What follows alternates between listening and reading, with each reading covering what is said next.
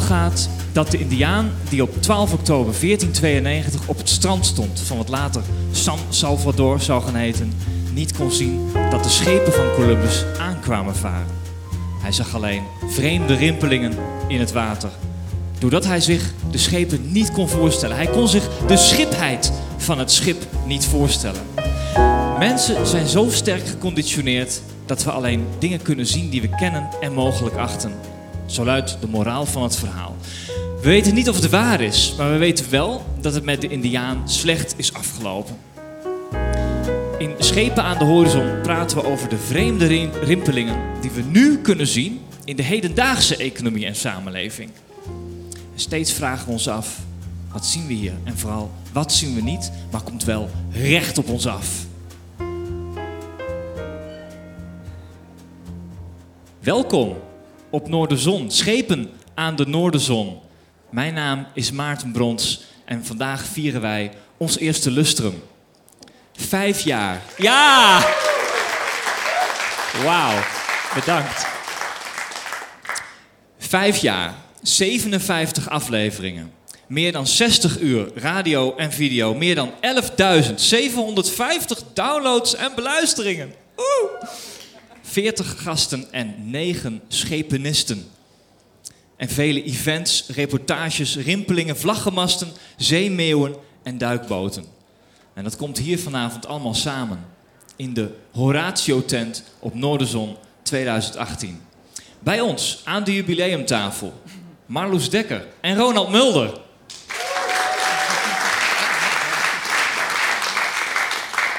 Zij spreken vanavond met onze gasten Hans Harbers, Tuur Karis en Loes Damhoff.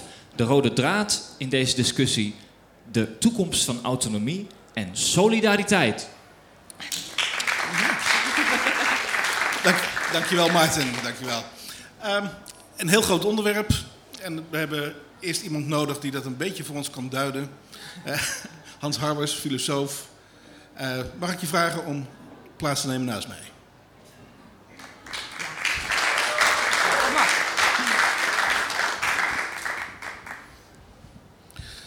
Erik Wiebes, indachtig, heb ik maar een notitieboekje meegenomen, want die zijn zondag in eh, zomeravondgasten. Elk gesprek is een brainstorm, dus wie weet. Ja, dat is, en, dat is- en dan maak je ook aantekeningen van. Ik maak altijd aantekeningen van tevoren. Ja, ik ook. Dan zeg ik, oké. Dat weet ik niet of Erik Wiebes dat nou ook had. Dat kon je niet zien. Ehm, Hans, heel groot onderwerp. ehm, autonomie en, en solidariteit. En het idee daarachter is van de, de... mm, Het lijkt wel of we in een hele grote trendbreuk zitten. Hè? We hebben decennia lang hebben we gehoord van de, de grote megatrends. eh, dat zijn eh, globalisering en, en individualisering. En nu lijkt het wel met, met Trump en met Brexit alsof die globalisering een beetje eh, over is. En, en er weer allemaal kleinere ehm, eenheden ontstaan. Het, ehm, hoe, hoe, hoe kijk jij daar tegenaan? Oeps. eh, ja, eh, globalisering en individualisering is natuurlijk een interessant spanningveld. Eh, dat heb ik dus ook wel. Laat ik dat misschien mee beginnen. Want je zegt van een filosoof die wil wat conceptueel afbakenen. Ik denk dat autonomie en solidariteit heel veel kan betekenen. En in mijn filosofisch wereldbeeld is autonomie misschien helemaal niet zo'n ontzettend belangrijke terminologie. Dat klinkt misschien wat. eh, dat je dat in onze westerse liberaal-democratische samenleving, waar mensen autonoom zijn, vrije keuze hebben, et cetera, mag je dat niet zeggen. Mijn wereldbeeld is er een van de verbondenheid. Eh, en de verbondenheid, eh, interdependentie, wederzijdse afhankelijkheid tussen mensen, maar ook tussen mensen en dingen. Ik ben van huis uit ook techniekfilosoof. Eh, dus wij zijn ook afhankelijk van de dingen. Hoe zonder dat, dat ding hier voor me konden jullie mij niet horen, et cetera. Eh, en die dingen doen ook weer wat, weer wat met ons en wij doen wat met de dingen en wij doen wat met elkaar. Kortom, autonomie, dat is toch een beetje, dat, dat is, dat is zo'n concept. De autonome patiënt, die zelf vrij mag kiezen. ach flauwekul, als ik een been gebroken heb, dan wil ik naar de arts. En dan vraag ik aan de arts wat moet er gebeuren. En dan moet de arts niet zeggen, wat dacht u zelf? Nee, precies. Nee zeg, alsjeblieft. Dus dat autonomie, eh, of autonomen, dat is ook zo'n... Je hebt ook politieke autonomen, hè? die staan nu geloof ik in Fransum eh woord te voeren voor de Groningers. Wat heb ik daar een hekel aan, aan dat soort autonomen? Die naar het buitenland komen en de Groningers even vertellen dat het toch zo slecht is met die gaswinning. Ik dacht dat de Groningers autonoom waren om dat zelf te kunnen. Eh, dus nou ja, kortom, dat hele woord autonomie, ik heb er wat moeite mee. Eh, Omdat als je, omdat je er ook alle kanten op kan. Eh, ja, ook het, in, in heel veel contexten betekent het verschillende dingen. Ik bedoel, je hebt individuele autonomie, je had het al over kleinere eenheden, dat is meer collectieve autonomie. Nationalisme is ook een vorm van autonomie. Nederland moet weer autonoom ten opzichte van Europa worden. Dus kun je ook autonomie noemen. Dus ja, als we het over autonomie hebben, hebben we het wel over duizenden en één dingen. En als we dan het eh, volgende begrip er dan even naast plaatsen, solidariteit. Ja, dat is misschien wel het spiegelbeeld van autonomie. En als je autonomie niet zo zinvol vindt, vind je solidariteit misschien ook niet zo zinvol. Want als je vanuit interdependentie, wederzijdse afhankelijkheid redeneert, dan hoef ik niet zo nodig solidair met de ander te zijn. Nee, het woord solidariteit suggereert al een splitsing van A en B. En dan is A solidair met B en B met A. En dat is dan een soort morele plicht om solidair te zijn. Ik denk van wij zijn al, ik ben ook nog socioloog van huis uit en dat heb ik daar gewoon geleerd. Eh, Norbert Elias, bekende socioloog. Wij zijn va- van elkaar van meet af aan afhankelijk, wederzijds afhankelijk. Kortom, eh, relatie zit onmiddellijk al in ons ingebakken. Zonder relatie zijn we helemaal niks. En dan, solidariteit is toch zoiets van ik ben autonoom en vanuit mijn autonomie moet ik solidair met die ander zijn. Dus vanuit dat relationele perspectief denk ik, ik kan misschien maar beide termen niet zo goed uitvoeren. Afgezien van dat, er, dat solidariteit ook zo af en toe zo'n vreselijk vies woord is. Ik, ik heb het er zelf aan meegedaan dat je in demonstraties liep. Eh, hun strijd is onze strijd. Internationale solidariteit. Ja. Ach, wat een goedkoop gelul zeg. Nou ja, oké. Waar zullen we het dan over hebben vanavond? Ja. Ja, maar zeg het, zeg het eens. Ehm, nee, maar je ziet, je ziet eh, daar, waar ik in, in ieder geval nog wel in geïnteresseerd ben, is de, is de rol van technologie hierin. En dan vooral eh, ook eh, online technologie. Hè. De mm, oude eh, eh, verbanden, organisaties, die vallen wat uiteen. De, vroeger hebben we heel veel georganiseerd per land. Hè. In de natiestaat, daar organiseerden we soli- solidariteit in. En nu dat allemaal wat minder wordt, mm, hebben we technologie zodat mensen zich online kunnen organiseren. Maar werkt dat ook goed? Kan, kan je daar echte gemeenschappen vormen op die manier? Ja, dat ligt weer aan hoe je de technologie inricht, onder andere. En wat de mensen ermee doen. Ik bedoel, dus het antwoord is ja en nee. Ik bedoel, hoewel, er, er zit wel een rare paradox in, vind ik. Dat is, eh, bedoel, enerzijds dat, dat jezelf presenteren op, eh, eh, op internet, Facebook, eh, eh, Twitteren. dat is allemaal de individuele zelfexpressie tot en met. Maar dat doen we dus allemaal, hoppakee, volstrekt zonder enige privacy in de publieke ruimte. Dus dat is, er zit iets merkwaardigs in, dat eh, het een toenemende eh, individuele zelfexpressie is, maar die toenemend in de niet-private ruimte, in de publieke ruimte eh, wordt eh, gestalte gegeven. Dat is een hele merkwaardige paradox wat daar aan de hand is. En ik denk, ja, dat, dat zit inherent in deze hele techniek en internet. Daar zitten al dit soort dubbelheden bij voorbaat ingebakken. Dus in antwoord op je vraag, ik zou zeggen, ja, dat kan. Dat levert allerlei nieuwe... bedoel, De huwelijksmarkt is natuurlijk wel een prachtig voorbeeld. Eh, daar gebeuren toch fantastische dingen dat mensen van mijn leeftijd die dan gaan scheiden omdat de kinderen een keer het huis uit zijn, in no time met een beetje swipen weer een nieuw contact hebben. Ach, wat heerlijk, hoeven we niet eens meer naar de kroeg zoals vroeger. We kunnen nu gewoon even swipen en klaar is Kees. Dus dat heeft allemaal geweldig veel voordelen. Maar ja, dat heeft misschien ook wel wat nadelen van eh, hoe diep gaan die vriendschappen. En nou kan dat in dit geval misschien niet zoveel schelen, maar eh, ja, je zegt, kun je daar gemeenschappen vormen? Ja, daar kun je gemeenschappen vormen. Maar die gemeenschappen krijgen een andere vorm dan voorheen. Is dat erg? Ja, soms wel, soms niet. Dat, dat ligt eraan of het... Is het een vriendengroep of is het een functionele groep? Of weet ik, functioneel heb ik er ontzettend veel aan aan al dat gedoe. Eh, maar eh, ik zet ook bepaalde eh, familie-apps, zet ik, groepen, zet ik uit hoor, omdat ik ze niet steeds wil, dat gezeur. Ja? Oké, maar dan is een familie-app is nog een nieuwe technologie om een, om een oud verband, hè, een, een nieuw communicatiemiddel binnen een bestaand verband. Ehm, maar de, de, de, het gemak waarmee je mensen bevriendt en ontvriendt online, dat geeft toch ook iets heel vrijblijvends. Iets eh, van, nou ja, ik vind je, kan, kan je op die manier wel echt ehm, echte gemeenschappen vormen, echt solidariteit organiseren. Nou ja, kijk, ik bedoel, de, de politieke actie kun je toch tegenwoordig ook amper nog voorstellen zonder. Eh, op dat punt is, heeft dat natuurlijk ook, daar, daar worden nieuwe gemeenschappen gecreëerd. Eh, actiegroepen, NGO's, die bestaan ook van, die kun je niet meer denken zonder. Bedoel, in mijn eigen werk, eh, de wetenschap, dan is ook, bellen doe je nooit meer. Je mailt en je appt en je twittert en et, et cetera. Hoewel ik zelf niet Twitter en ook geen Facebook doe. Eh, Nee, Waarom niet? ho, ho, ho, waarom niet? Nou, ik heb zelfs heel lang de mobiele telefoon van me afgehouden. Er is, eh, hoe heet het, de Heideroosjes, die hadden ooit een heel mooi nummer. Die hadden het over bereikbaren. Dat vond ik een fantastisch woord. En ik denk, ik wil geen bereikbaar zijn. Eh, ik zet hem dus ook nog regelmatig uit. En dan zeggen ze, heb, heb jij geen mobiele telefoon? Ja, maar die kan ook uit, wist je dat niet? Ja, het viel mij al op in de voorbereiding van deze talkshow dat jij inderdaad eh, dat er betrekkelijk weinig te vinden is van jou online. Dat is niet waar, want ik heb een website.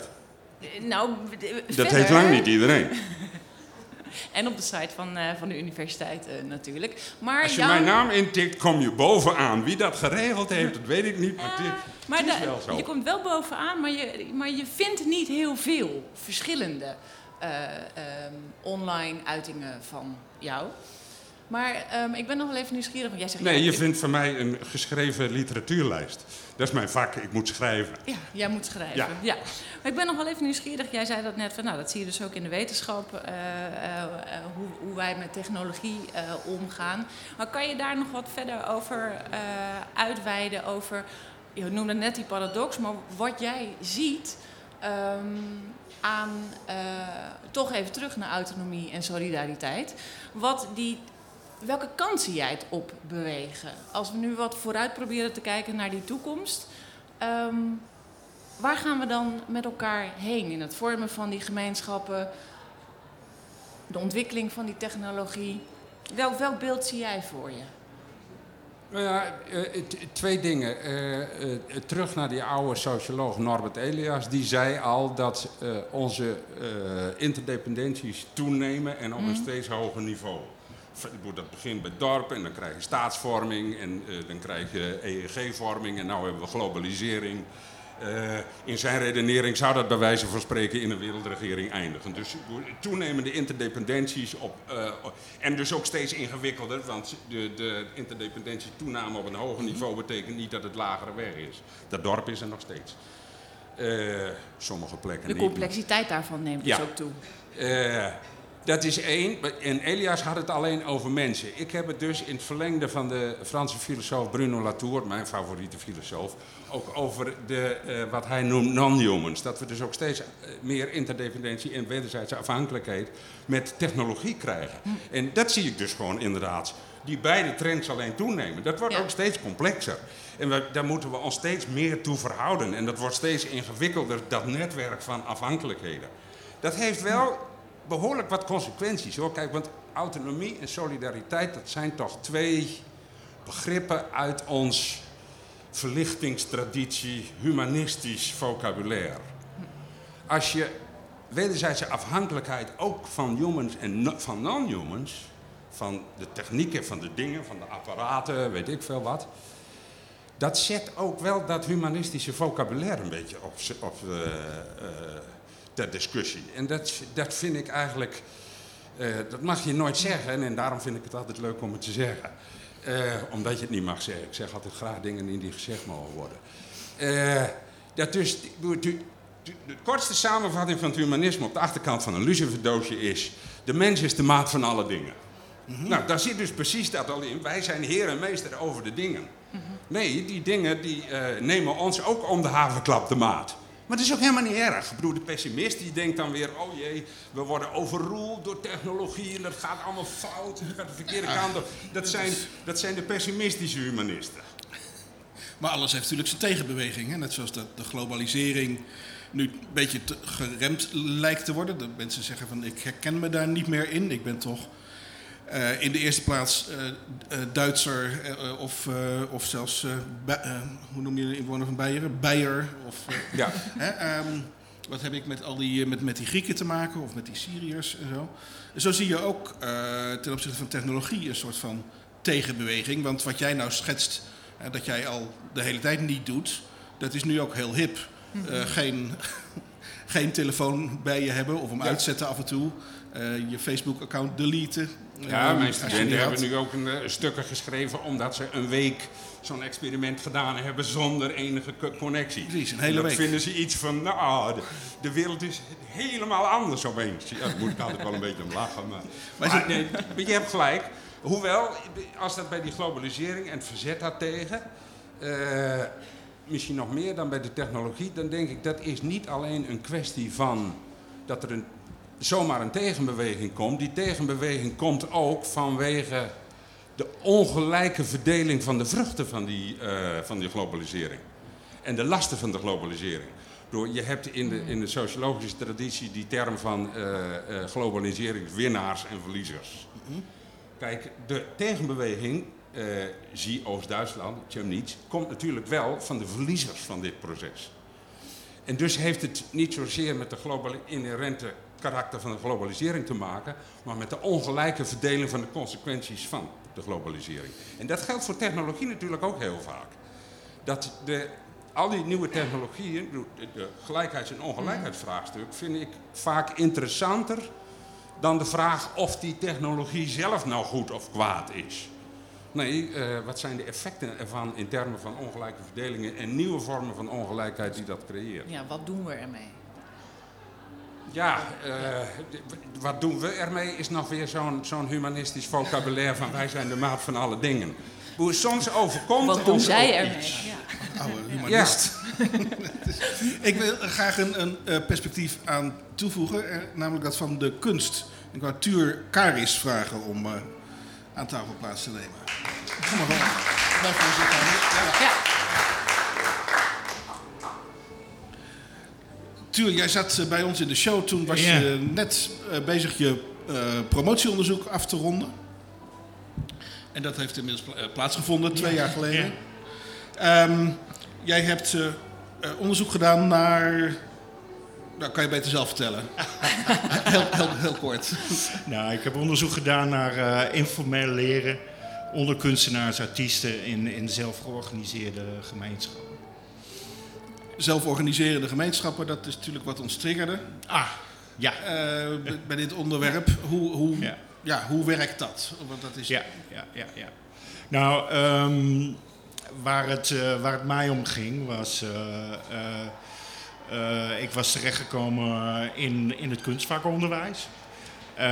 daar is op een bepaalde academische, institutionele manier het onderwijs georganiseerd. Ehm, tegelijkertijd uh, is er in de samenleving een soort uh, tendens aan de gang, een soort esthetisering aan de gang. waardoor artisticiteit en creativiteit, in, in, in, in, dat er zekere verwachtingen ontstaan. En dat, dat men wil van, dat er veel de vraag gesteld wordt van hoe maken wij mensen creatief? En uh, uh, dan zit je op een academie en er wordt op een hele academische manier wordt daar het kunstenaarschap uh, onderwezen. Tegelijkertijd word je ook uitgenodigd en gevraagd door allerlei andere organisaties, van openbaar bestuur tot bedrijfsleven, om daar de mensen creatief te maken. En dan denk je van, ja, die, nou ja, die creativiteit die komt dus niet uit een potje, daar zijn dus geen recepten voor. Mm -hmm. hoe heb ik het meegemaakt dat die creativiteit ontwikkeld wordt, die innovaties die ik in mijn korte leventje heb zien gebeuren, eh, hoe die hebben plaatsgevonden. Dus dat heeft mij getriggerd. Zo van, eh, en ik heb gemerkt dat dat heel veel in informele circuits plaatsvindt. Dat dat eh, ehm, vaak op een veel speelsere manier plaatsvindt dan dat verondersteld wordt door beleidsmakers en door cultuurmakers en bestuurders. Eh, dat, dat, dat dat dus veel meer eh, een, een, een chaotische spontaniteit aan ten grondslag ligt. En dat vond ik interessant om dat eh, bloot te leggen. En, eh, Want hoe ziet dat er dan uit, zo'n zo'n informeel eh, circuit? Een- een, nou, mensen, mensen, ehm, eh, mensen verzamelen, verzamelen rond een, een, een onderlinge eh, identificatie en zekere eh, passie die ze met elkaar delen. En eh, vaak hebben ze nog helemaal geen, geen, geen andere reden om bij elkaar te komen dan dat ze elkaar aardig en interessant vinden. En vaak weten ze nog niet eens wat ze met elkaar willen doen. Eh, en komen ze bij elkaar en, en, en om een soort invulling te geven aan het samen zijn, zeggen ze laten we iets gaan doen. En dat begint met eten en dat begint met eh, drinken en feestjes organiseren. En langzaamaan ontstaan er steeds ja, dollere dingen, eh raardere dingen. eh, mensen gaan ze dingen samen maken. En, en op de lange termijn ontstaan daar uiteindelijk eh, succesvolle producten of formules of of, of bedrijven eh, of politieke bewegingen uit. Is dat soort van vanuit de ontmoeting naar de verbinding, naar Nou, de creatie? Ja, ja, ja kijk, in, het, in, de, in, de, in de pedagogie wordt, eh, en in de, in de onderwijskunde is het, eh, het praktijkleren heel erg in zwang. En eh, daar wordt heel veel werkvloer leren en dat soort dingen. Dat is niet informeel, dat is non-formeel leren. Je zit in een formele omgeving, maar je gedraagt je niet formeel. En, en, maar dan ga je toch vanuit een zekere zakelijkheid, een zekere functionaliteit, wordt dan vaak krampachtig gezocht naar een identificatie en een spontaniteit. En hier gaat het dus eigenlijk de, de, de andere kant op. Van de andere kant eh, ontstaat dat. En als je kijkt naar be- belangrijke innovaties, eh, ook in de technologie, als je naar het succes van het internet kijkt, dan komt dat ook vanaf die eh, onzinnige, eh, spontane kant. Is, is eigenlijk heel veel content geleverd, wat eigenlijk het internet heeft doen groeien. Ook in toepassingen en in, in, eh, in populariteit. En dat zie je dus in de populaire, populaire cultuur, om dat brugje dan maar even te maken naar mijn achtergrond. Ja. Daar zie je dat natuurlijk heel veel eh, gebeuren. Maar moet jou ook aanspreken, Hans. Dat het begint dus met de verbondenheid en met de Onzin. Daar begint het mee. met onzin. onzin. Met onzin. Dat, Ja, ja, ja, ja, als je nou iets moet opschrijven. Met katjes, eh, met, eh, met pushes en met eh, eh, moonwalks eh, en eh, dat soort Ja. dingen. Ja. Nou ja, en wat, wat ons natuurlijk wel eh triggerde ook... ehm, we hebben jou eerder eh, te Ja. gast eh, gehad. Toen was ik zelf nog niet eh, eh, aan, aan boord. Maar ehm, ik lees het even voor eh, uit het persbericht eh, van je, eh, eh, bij je proefschrift. Ehm, want dat triggerde ons wel in relatie tot eh, de thematiek ben van benieuwd of ik het nog vanavond. weet. Eh, dames en heren, uit het eh, persbericht bij je proefschrift uit 2016. Kunstenaars zouden de verantwoordelijkheid moeten nemen voor de kwaliteit van het menselijk samenzijn. Dat zij met hun werk teweeg brengen en ook hun publiek in staat kunnen stellen zichzelf te openbaren als unieke menselijke wezens met het vermogen iets nieuws te beginnen. ja, ja, ja. Nou, Ja, eh, mooi hè, ja. mooi. Is dat humanistisch, eh, vraag ik dan aan mijn buurman. Nou ja, wat, ik, wat ik interessant aan je verhaal vind, dat je zegt, de creativiteit begint in ieder geval, vaak hebben we het over autonome kunst, hè? Ja, ja, ja, ja, ja, ja. Creativiteit, zeg Ja, jij, ja, ja, begint ja, ja. met eh, bij elkaar gaan zitten. Ja, ja, Ja. ja. ja. Afhankelijkheid, Ja. eh, eh, connecties maken. Het is inderdaad wat je al zei, het is, het is in beginsel ook al relationeel. Ja. En dat, is, eh, dat, dat, dat, werk in dat werk ik in dat proefschrift ook Ja. uit. En vandaar dat het ook belangrijk is om te vragen van wie spreekt hier eh, tegen wie? En wat wil, eh, we, hè, wat, eh, wie mag wat terugzeggen? Eh, of zijn er alleen maar luisteraars? Of is er geen luisteraar? Wordt er rekening gehouden met de luisteraar? Eh, is er sprake van een dialoog of is het een monoloog? Eh, eh, en, Maar, ja, en, dus- maar als je dan kijkt hè, naar die, die, die zin. Kunstenaars zouden de verantwoordelijkheid moeten nemen voor de kwaliteit van het menselijk samenzijn. Ja, ja, nou ja, daar zit ook nog een. een, een, een, een ik, in de inleiding leg ik daar wat context onder. Eh, dat is de bedoeling ook met een goed proefschrift, ja.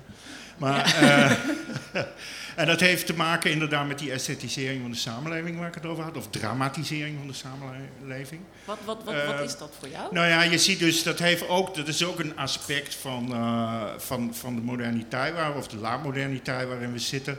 Is ehm, eh, die technologie die brengt ook een, eh, een medialiteit met zich mee. Dat mensen veel meer contact met, eh, maken met elkaar. Veel meer beeld eh, gecreëerd wordt. Als je bedenkt in de, in, de, in de middeleeuwen hoeveel artificieel beeld een mens zag. Dat was waarschijnlijk dagenlang niet. Hè? En dan ging je eh, met een jaarmarkt ergens naar een, een stadje. En als je mazzel had, hadden ze daar een kerk of misschien wel een kathedraal met een glas- en loodvenster of zoiets. En dat was dan een van de eerste eh, artificiële beelden die je zag als mens. Hè, of als je het hebt over muziek. Eh, hoeveel muziek hoorden mensen in hun leven? Waarschijnlijk ook alleen maar tijdens een kermis of een, of een kerkdienst. Of, eh.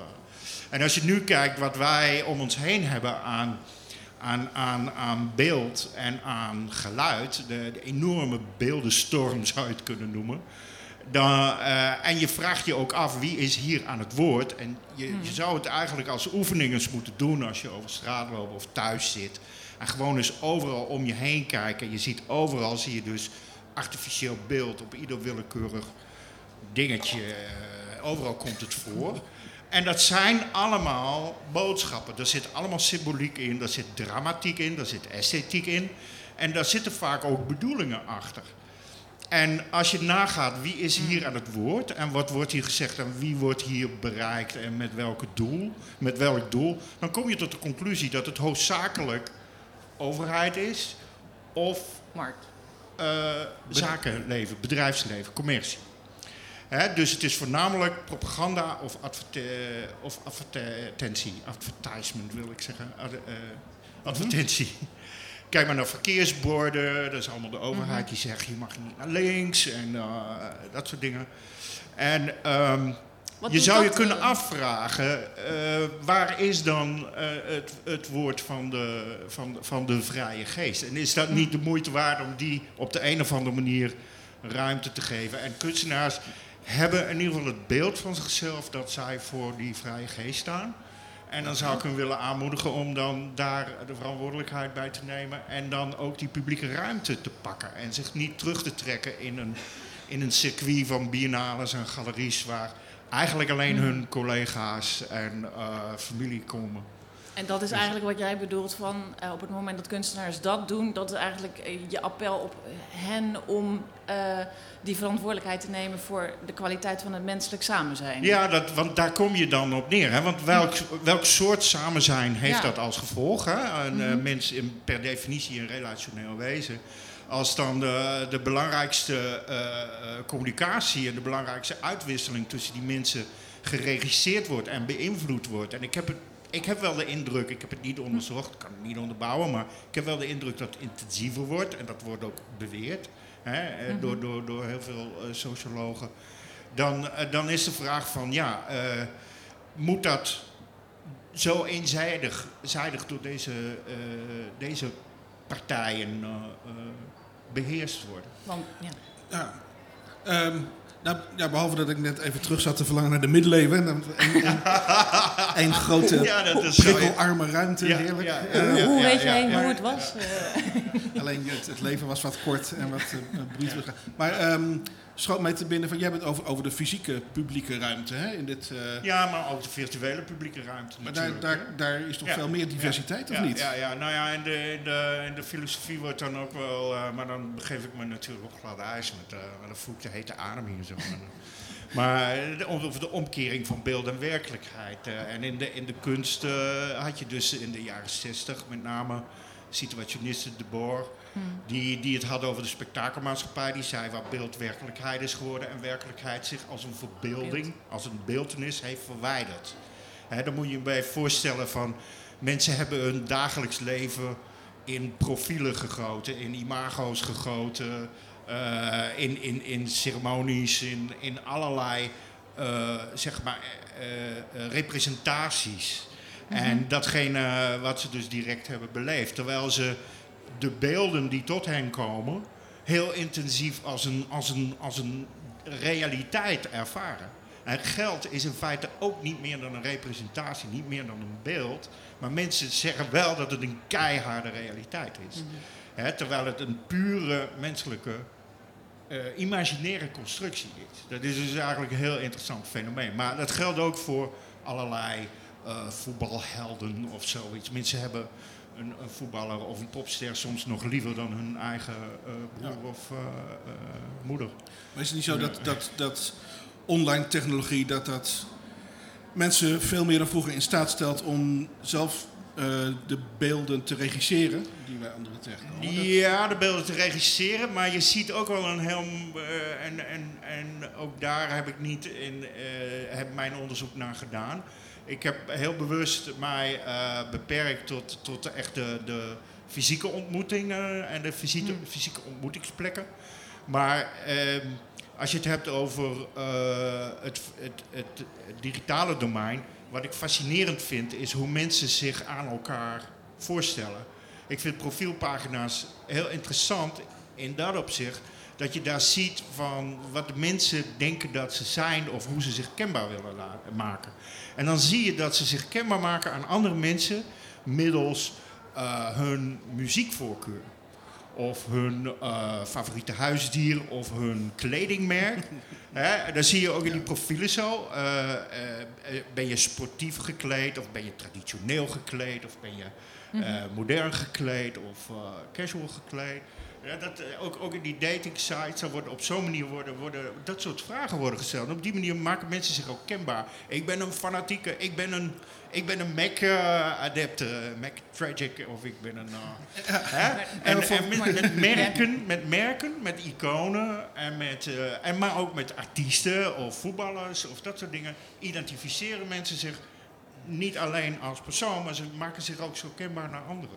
Ja, dat zegt voor mij ook twee, twee, twee dingen. Namelijk dat het, hè, mensen, willen, mensen willen ergens bij horen. Dus je, je zet jezelf in een bepaalde groep. Uh, en, en je wil ook uh, grip krijgen op je omgeving op die manier. Dat, uh, um, dus het heeft ook voor mij weer iets met autonomie te maken. Ja, ja, ja. ja. Nou ja, weet je, ik heb, ik heb, heel, ik heb mijn best gedaan om, om, om die koprol te maken. Naar, naar autonomie en en solidariteit. En waar ik op uitkwam was, had, lag een beetje in het verlengde van die interdependentie.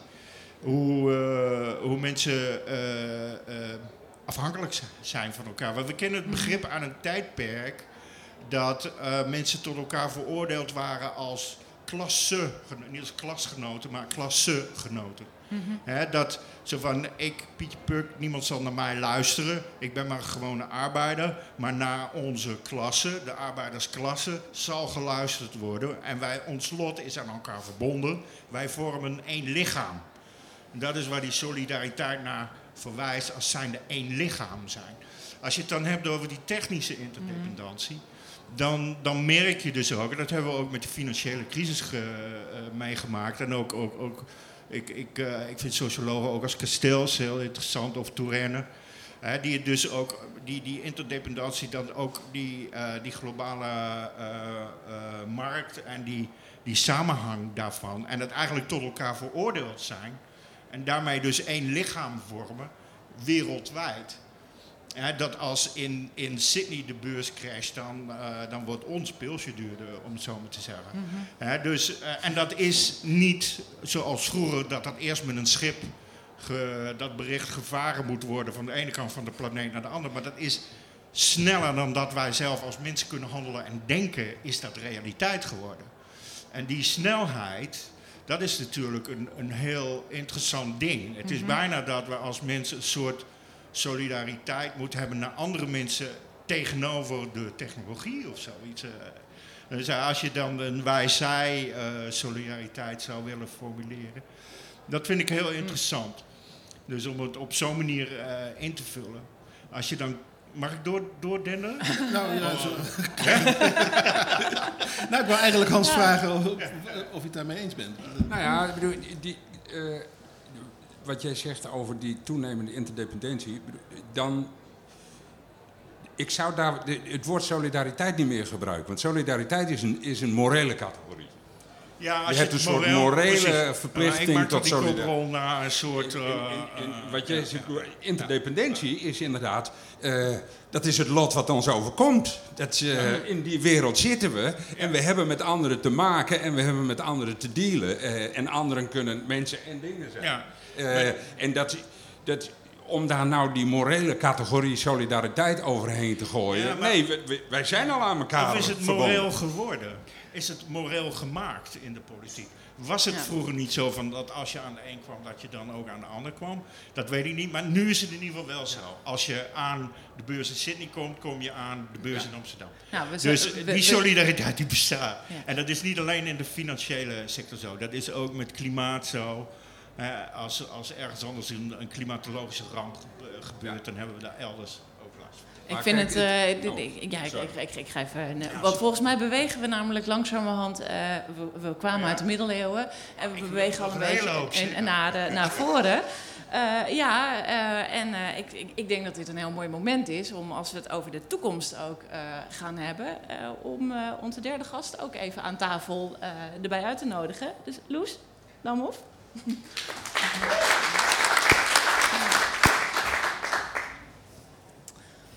Ja, ehm, zullen we dan nu ook eh, eh, zeggen, ja, ik, ik kan jou eh, introduceren, hè, hogeschool. Loes, Loes. Ja, Staat deze aan? die staat ook aan. Ja, Loes Damhoff is dan weer twee jaar geleden docent van het jaar, hogeschooldocent, ehm 21st Century Skills en facilitator Futures Literacy. Ja. Ja, hè? Futures. Ja. Nou, eh, die toekomst. Meervoud. Ja, precies. Ja, oh, die meervoud. Ja, ehm, leg eens uit. Wat eh, is dat vooral, die Futures Literacy? Ik dacht al inderdaad. Ja, het staat inderdaad, eh, nou ja, literacy is natuurlijk geletterdheid. En het heet inderdaad futures, met een S erachter, dus een meervoud. Om de simpele reden dat eh, er is niet één toekomst mogelijk. Er zijn natuurlijk eh, meerdere toekomsten mogelijk. En eh, futures literacy is een capaciteit, of een capability, die je eigenlijk leert om verschillende toekomsten ehm, eh, ja, te leren lezen, te interpreteren, misschien vorm te geven. Maar wat het eigenlijk doet is, als wij de toekomst aan het voorspellen zijn of aan het dromen of we zijn erover na aan het denken of soms vrezen we dat zelfs, dan zegt het eigenlijk veel meer over de aannames die we doen over het nu. Nu. Dus, eh, en daar gaat het eigenlijk heel erg over. Dus niet zozeer over de toekomst, want die bestaat niet. Die- Daar kun je wel iets van vinden of iets over nadenken, maar er is geen enkele garantie dat die uitkomt. Het zegt ons vooral, vertelt ons vooral heel erg veel over de aannames die we doen. Dus daar gaat het eigenlijk over. Dus het interpreteren van verschillende toekomsten. Ja. En eh, als we het dan hebben over eh, de thematiek van vanavond, autonomie, solidariteit. Ja. Eh, Ja, het is een heel interessant, eh heel interessante thema. Ik kom net terug uit Vietnam. Gisteravond. gisteravond. Ik ben nog een beetje jetlag. Ehm, en wat ik daar, na- naast dat ik een hele mooie reis heb gemaakt, heb ik daar ook een Futures Literacy workshop gegeven voor Vietnamese jongeren. En het ging over gender bias, dus nou, gender in, in, in onderwijs, dan met name technisch onderwijs. Dus wat de Vietnamese regering wilde, is dus meer eh, jonge Vietnamese meiden eh, in technische industrie eh, erbij te betrekken. Dus meer technische opleiding te doen, eh, wiskunde, engineering, etc. Dus daar ging het eigenlijk een beetje over. Er waren ongeveer 40 Vietnamese jongeren, voornamelijk meiden. En in het begin van de workshop ehm, vroegen wij aan hen: van, kun je misschien op een lange lijn gaan staan? Met aan de ene kant het ene extreme punt, ehm, eh, the future is bleak. Dus de, toekomst is, is nou, grijs, het ziet er niet goed uit. En aan de andere kant, the future is bright. Dus de toekomst ziet er, is heel optimistisch, ziet er heel goed uit. Waar sta je dan ongeveer? Eh, dus iedereen verspreidde zich een beetje, maar het grootste gedeelte zat richting optimistische toekomst. Vervolgens vroegen we, nou ja, eh, kun je nou ook, als je daar nou even blijft staan, op een, een andere eh, verticale as gaan staan, eh, tussen de twee extremen. Eh, I can influence the future, dus ik kan de toekomst beïnvloeden. Of, en de andere extreme was, bigger forces are at play. Dus ik, ik heb eigenlijk geen invloed op de Nee. toekomst. Het is, zit gewoon in beweging en ik kan er niet zoveel mee doen. Nou, dat vervolgens bleven mensen dus op diezelfde horizontale as, gingen ze volgens verticaal bewegen. En wat bleek nou? Het grootste gedeelte van de jongeren zat dus eh, aan de kant van ik kan daadwerkelijk invloed uitoefenen op de toekomst. Dus een autonomie. Autonomie. Ja. Dus dat was natuurlijk ontzettend interessant voor een hele collectivistische cultuur als Vietnam. Eh, deze jongeren, eh, dus ze ze waren wel een beetje evenredig verspreid over, nou, optimistisch, pessimistisch, maar heel erg over dat sense of, of agency, hè, agentschap, van ik kan daadwerkelijk iets veranderen. Ehm, en toen we dat een beetje gingen eh, nou, navragen van eh, wat vind je nou bij, wat heel erg opviel is dat ze enorm ge- gepassioneerd sta- statements aanmaken waren. Ja, natuurlijk. eh, ehm, er riep iemand, ja, ja we, we hebben ook een regering. Ja. En ja, wat kun je dan eigenlijk? Maar ze, waren heel erg ehm, eh, stevig en heel sterk in het beantwoorden. Ja, natuurlijk, en natuurlijk kun je wat doen. En we, we moeten dat wel met z'n allen, maar iedereen, ook al begin je met één persoon, en dan kun je iets veranderen. Dat viel heel erg op. En, en, en, en oh, ja. Ja, dus wat mij, eh, ehm, dus dat vond ik heel erg opvallend. En dacht ik, oh ja, dit is natuurlijk nou, prachtig en eh, mooi en, eh, enzovoort. En we bleven daar eigenlijk voor drie dagen lang, zaten we een beetje in dezelfde bubbel. Het was in eh, hoofdkantoor van de Verenigde Naties in Hanoi. En ehm, we, speelden daar een beetje mee. En ik, nou, op dat moment dan gaat mijn docentenhart heel hard kloppen. En denk ik, oh, dat komt helemaal goed met de toekomst met de wereld. Maar vervolgens stap ik naar buiten. Ja, stap ik naar buiten in Hanoi. En dan kom ik dus uit die Verenigde Naties bubbel. Met de Sustainable Development Goals overal natuurlijk. En dan stap je in de straat van Hanoi. En je wordt overweldigd door de vervuiling. De luchtvervuiling. De, de, de motorbikes die langs scheuren. Het verkeer. En, en je wordt, ik werd zo weer geconfronteerd met de complexiteit van die solidariteit. Dus ik merkte heel erg dat gevoel van agentschap bij die jongeren. En tegelijkertijd denk ik, ja, hoe solidair, hoe autonoom zijn ze daadwerkelijk?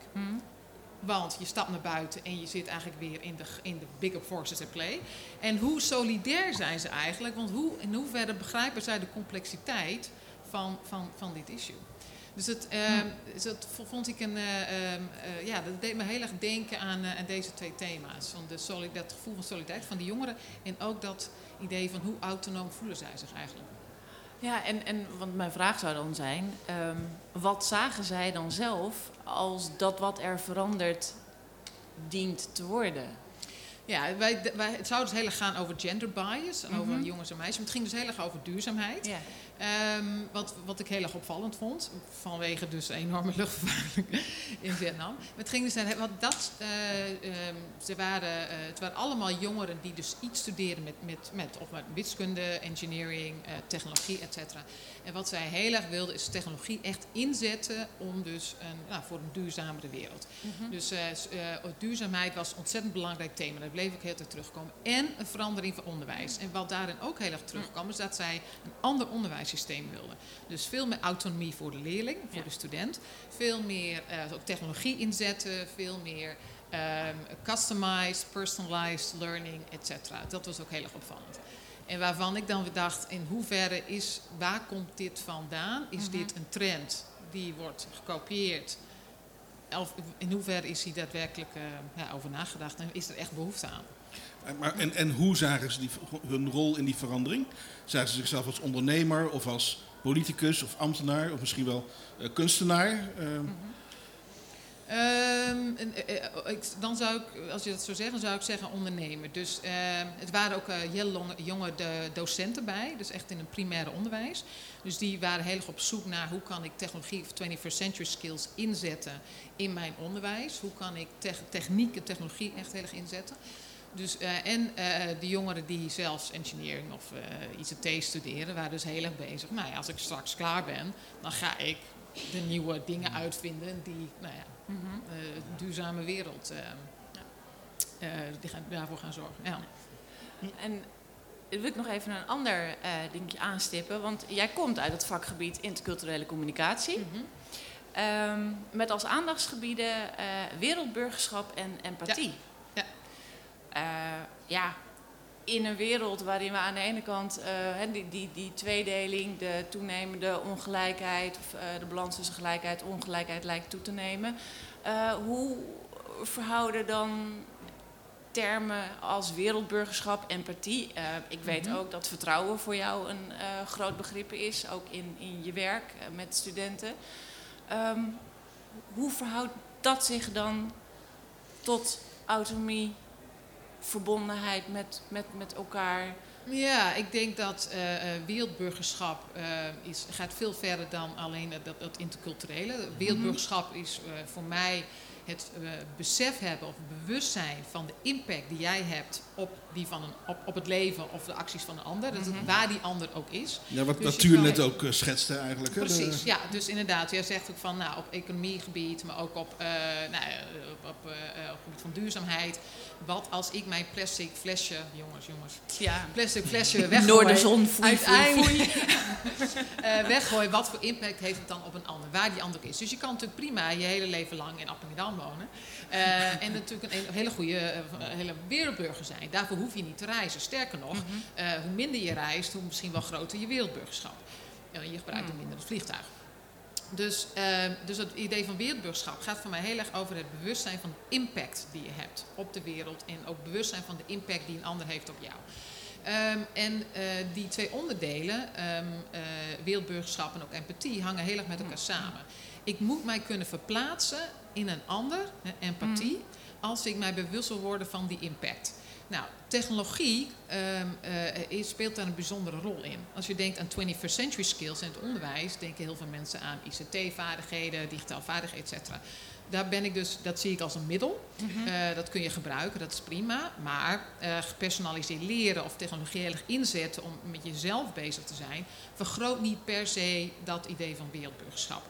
Ehm, sterker nog, hoe meer we met onszelf bezig zijn, onze eigen profielen, onze eigen eh, eh, dingen die we zelf belangrijk vinden, onze eigen leerstijl, onze eigen tempo, ja, hoe meer zijn we steeds meer op, op onszelf gefocust. Dus ehm, ehm, wereldburgerschap en empathie zijn hele belangrijke onderdelen, misschien wel de belangrijkste van de 21st century skills. En technologie is daar alleen een onderdeel van. En als we zien wat er in de wereld eh, speelt. eh, Ronald, jij zei globalisering is een beetje op zijn retour of zoiets in, in die strekking. Nou, dat denk ik niet. Ik denk globalisering is, al, is van alle tijden ten eerste en zal ook altijd zo blijven zijn. Dat is niet iets wat op zijn retour is. Want ja, er ontstaan natuurlijk fracties van eh, nationalistische groeperingen of sympathieën in de wereld. Dat is absoluut waar, die bewegingen zijn er ook. Maar globalisering is niet alleen ehm, het openstaan voor andere culturen of eh, een multiculturele samenleving. Het gaat ook over de producten die je met elkaar deelt. Sterker nog, globalisering is zo erg verbreid dat dingen zo complex zijn geworden dat wij de, onder, de onderliggende verschillende onderdelen vaak soms wel niet eens meer kunnen aanwijzen in grotere systemen. Dus, eh, en het zal altijd zo blijven doorgaan. En we moeten ons daar gewoon heel erg bewust van zijn. Dat we zo met elkaar verbonden zijn, dus die interpedantie, dat het zo eh, verweven is in ons leven. Dat, en je kan dat studenten aanleren. Je kan je aanleren, hé, hey, wat gebeurt er als jij dit doet? Dan heeft het dus impact op een ander.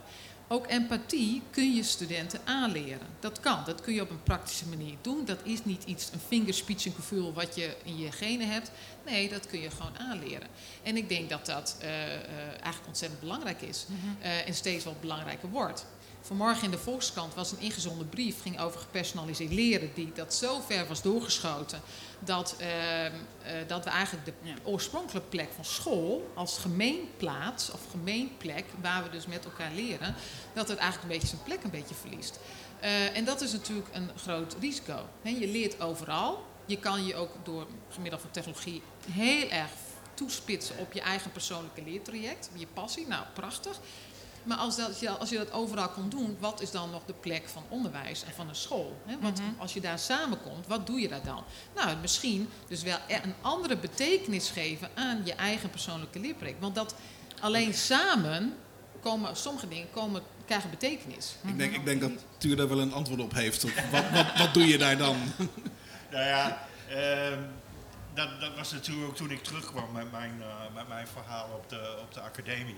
En daar de mensen ging vertellen dat, eh, dat er eigenlijk heel veel eh, te leren viel en te, eh, geïnnoveerd werd buiten de academie. Ja, dat, dan, dan, ja, dat is dus geen leuk bericht in dat opzicht. Want je zegt in feite van, jullie dachten dat je de centrum, het centrum was van de wereld, maar dat ben je dus niet.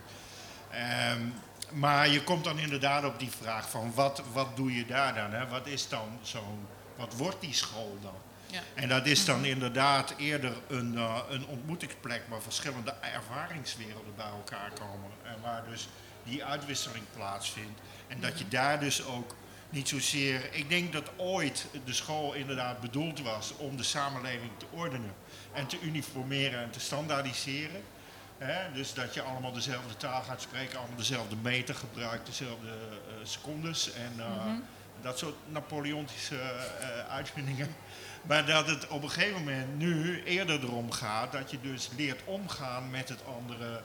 Uh, dat connectiviteit dus heel erg belangrijk wordt. En dat, dat je dus die, dat leren samenwerken, dat leren uitwisselen. Dat dat eigenlijk hetgene is wat je als school of academie of universiteit biedt. Ja. En ik denk wat ook een heel belangrijke plek is, is de liefde voor het probleem of voor complexiteit. Mm -hmm. Ik denk dat wij, hoe meer, hoe meer je in je, eigenlijk je eigen bubbel zit, hoe uh, soms zijn we heel erg snel te gaan op zoek naar een oplossing, terwijl we nog eens het probleem nog niet eens goed hebben onderzocht. En vaak is het niet eens een probleem, het is gewoon een fenomeen. Of vaak globalisering is geen probleem. Of een toename, of uh, soms zijn dat soort complexe uh, ja, issues hebben we gewoon niet goed onderzocht, hebben we niet genoeg liefde gekweekt om dingen, om, om, om ja, nuance te omarmen of complexiteit. Dat gebeurt gewoon veel te weinig, dat is ontzettend zonde. En als je samen uh, werkt, of als je samenkomt in verschillende perspectieven, dan is de kans veel groter dat je daarmee iets kan. In plaats van natuurlijk. En hoe werkt het op de universiteit, uh, Hans? Want jij bent natuurlijk ook docent. Ja. Doen jullie, doen jullie wel genoeg onzin op de universiteit? Daar nou, begint alles mee. Ooit heeft de psychologie-hoogleraar Wim Hofstee een pleidooi gehouden om de faculteit wijsbegeerte aan de Universiteit Groningen overeind te houden. Want je moest toch één zo'n niche hebben waar vooral veel onzin gedaan werd. ha, heerlijk vond ik dat. Uh, dus uh, ja, nee, dat, dat uh, het komt wel voor elkaar hoor. Oké. Okay. Ik, ik hoorde, ik hoorde eindtune. En um, die, die duurt nog wel een paar minuten. Maar ik ga toch een beetje op zoek naar, naar een hele voorzichtige conclusie. Um, nou, dat globalisering op zijn eind loopt, dat is dus onzin. En, en, en, het is ook geen probleem, maar een fenomeen. ik denk dat ik wel begrijp wat je daarmee bedoelt. Ik denk, uh, noemt dat de grand revue. Die zegt van al die bewegingen die we nu zien in de wereld, die protestbewegingen, variërend van de anders globalisten tot de Zapatistas, tot en met de Al-Qaeda enzovoort enzovoort, zijn eigenlijk allemaal globaliseringsweigeraars. Het zijn eigenlijk mensen die zich op de een of andere manier afzetten tegen die multinationale effecten, tussen die interdependentie, tussen het verlies van de lokale identiteit enzovoort. Maar komen wel uit de hele wereld in, in Fransen. Nee, nee, nee, nee, nee. Je hebt het dan over, dat is ook diezelfde club als, als je ook in de, in de kunstwereld tegenkomt. Je hebt dus een, een, een, een, een bepaalde uh, bevoorrechte klasse, maar als je het echt kijkt naar de hele wereld, dat, dat heb ik ook in die kunstscene in New York gezien. Ik heb daar tussen de hipsters gezeten die allemaal uh, met food justice bezig waren. En die wilden de voedselpakketten vervangen door, uh, door zaadpakketten. Zodat de arme mensen hun eigen voedsel konden gaan verbouwen, wat veel gezonder was. En er waren kleurlingen bij die zeiden van... Godverdorie, mijn opa is net de velden van Alabama ontvlucht... dan zet je mij weer in de tuin. dus dus dat soort totaal onbegrip van elkaars referentiekaders. Hè. Dus ik denk dat nog een heel groot deel van de wereld de short end of the stick heeft als het om globalisering gaat. En de, de, de studenten die op de universiteit zitten, de kunstenaars. En ik denk ook de kinderen die, door de, die bij de VN op auditie, uh, audiëntie mogen komen. Ik denk dat dat een minderheid is. Okay. Nou, het zijn vaak de mensen die gebruik kunnen maken van globalisering of van interculturele ja. communicatie. Hè. Dat zijn natuurlijk heel mensen die daar natuurlijk de vruchten hebben mogen plukken. Die ja. daar natuurlijk een heel anders tegenover staan dan natuurlijk de rest. Ja. Maar ook terroristische bewegingen die zich afzetten, wat je net zegt. Die maken ondertussen natuurlijk wel gebruik van een wereldwijd netwerk van wapens die overal vandaan komen. Dus het is ook, uh, ja, je kan er tegen zijn, maar hoe ver ben je er tegen als je wel gewoon gebruik maakt van alles wat er is? Ze spelen allemaal in op onbehagen en desoriëntatie, waarbij een groot deel van de wereldbevolking aan de hand is. Dat is zo. Ook die autonomen, ook de terroristen, mm -hmm. en ook de VM en ook de kunstenaars. Die maken er allemaal gebruik van. Solidariteit kan je misschien niet leren, maar empathie wel. wel en ja. wereldburgerschap ook. En uh, ongelijkheid is hier de grote stoorzender die ervoor zorgt dat dingen af en toe misgaan. Nou, heb ik dat mooi samengevat? Of niet? Ik vraag Maarten om er een slot aan te breien. prachtig. Wat een samenvatting. Mooi. Dit is Schepen aan de Horizon, de 57ste aflevering in onze eerste vijf jaar. Ehm, live opgenomen in de Horatio Tent op Noorderzon 2018. Ik dank graag jullie, ons publiek, voor hier zijn. Ha. Ons luister- en downloadpubliek natuurlijk ook. Want ja, anders staan we maar in een holle ruimte te ouwehoeren. Ehm, wij danken ook graag onze partners Noorderzon, Oogradio en Warpnet. En natuurlijk Loes, Tuur en Hans. Bedankt voor jullie komst naar het festival. Techniek Johans Westerman. Eh, alle eerdere shows en interviews en afleveringen staan ook op sadh.nl en eh, gratis in de iTunes Store bij de podcast. Ehm, ja, wat kan ik zeggen? We gaan een glas heffen op de volgende vijf jaar. Ehm, dus tot gauw.